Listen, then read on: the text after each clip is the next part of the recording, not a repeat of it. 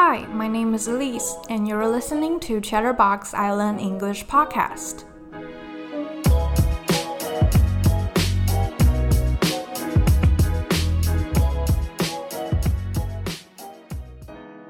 Welcome back to Chatterbox Island English Podcast. I'm your host, Elise. As always, we're gonna chat about different topics in English on this podcast. In the last episode, we talked about why shopping makes us happy and some tips on how to help the happiness that you bought last longer. If you have any other tips on shopping, feel free to share them down in the YouTube comment section. And if you haven't listened to that episode or you want to check out any previous episodes of this podcast, you can click on any platform that you're listening to right now. And for today's episode, we're gonna talk about nomophobia. But first, I have a question for you. How much time do you spend on your phone daily? For me, it's probably two to three hours a day. I don't know if that's a lot or just average. And mostly when I'm on my phone, I'm either scrolling through social media, checking news, or just playing mobile video games. So, what is nomophobia? According to Cambridge Dictionary, it means fear or worry at the idea of being without your mobile phone or unable to use it.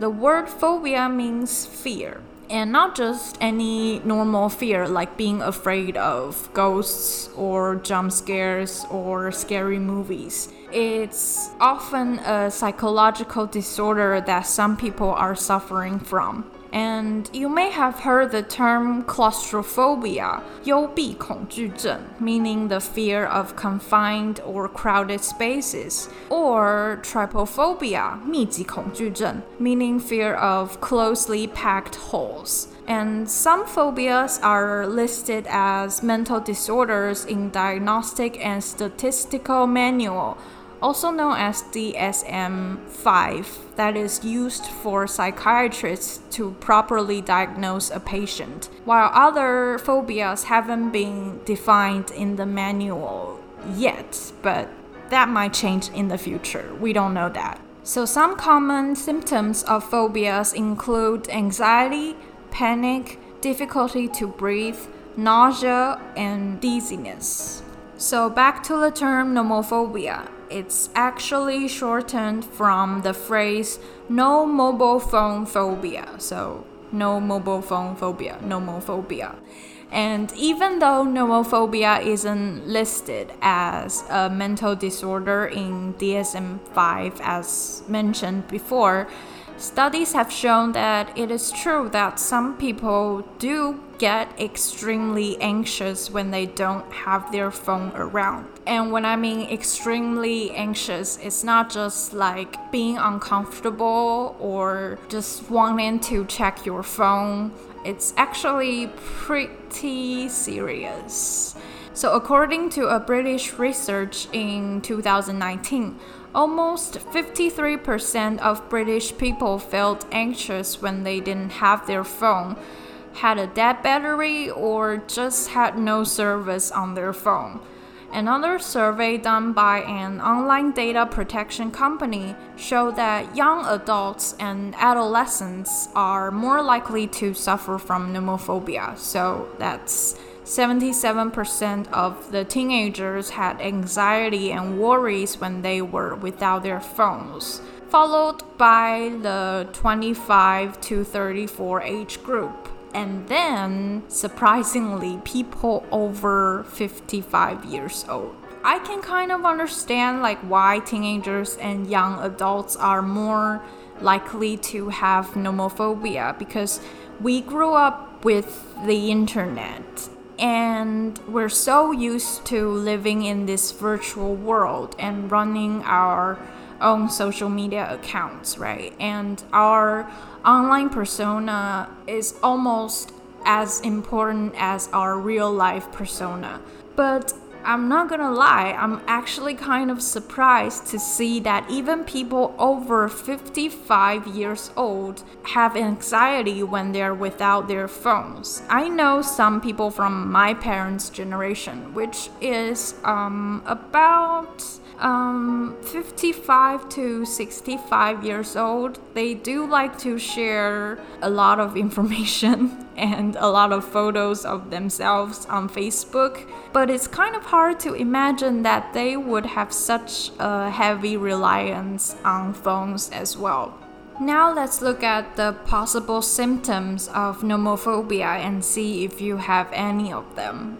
Um, keep in mind, I say possible symptoms because these are not official diagnostic criteria. But still, I think we should probably still look out for them.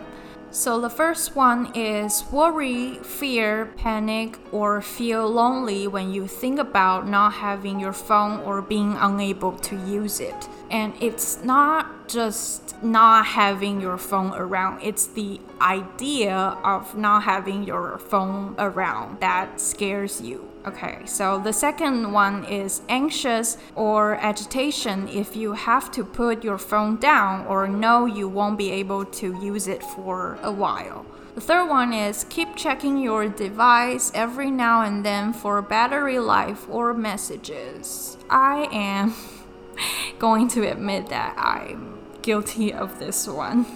And the fourth one is have elevated heart rate, sweaty palms, shallow breathing, or tightness in your chest when you can't check your phone. So that's a pretty serious one because it's a physical symptom and not just mental symptoms. So, does any of the symptoms sound familiar to you?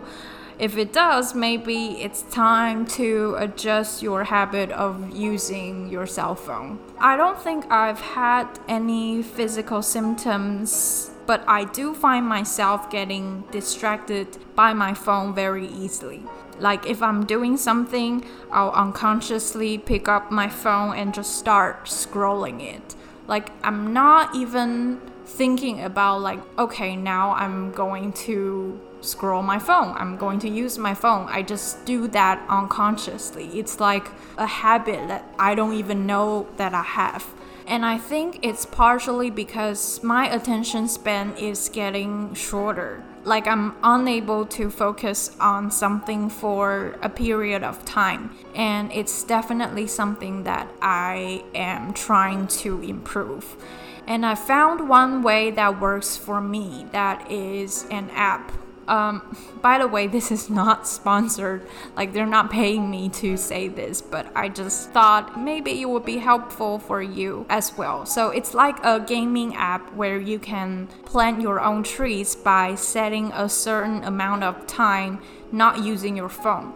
So, you can set the timer from uh, 10 minutes, I think, up to two hours. And the longer you set the timer, the bigger your trees will grow. But during that period of time, you cannot use your phone to do other stuff. Like if you try to quit the app and if you try to do something else on your phone, your plants will die. you would just kill your plants basically. So I find this to be an easy way to help train myself not using my phone, at least when I'm trying to get something done or uh, I know that I want to stay focused during a certain period of time because I don't want to have dead trees in my phone. And I believe that there are many other apps out there that do the same because I think companies are starting to realize that there are people who need those kind of apps to help them stay focused. So I think if you want to try this method, you can just go on your app store or Google, I don't know what's it called, Google Play Store and just search for like focus app or help focus app. I think there are tons of them. What about you? Do you have nomophobia or are you just slightly addicted to phones? And what are your personal solutions? You can share your experience and tips down in the YouTube comment section. And I will be sure to read through all of them. I will, because I think I need some useful tips. I am getting addicted to my cell phone. And that's all for today's Chatterbox Island English podcast. If you enjoyed this episode, you can subscribe to our show on Anchor, Spotify, Apple, or Google Podcasts. You can also find our shows on YouTube and go on our website that's www.eisland.com.tw for more information. I'm your host Elise and I'll talk to you soon in the next episode. Bye.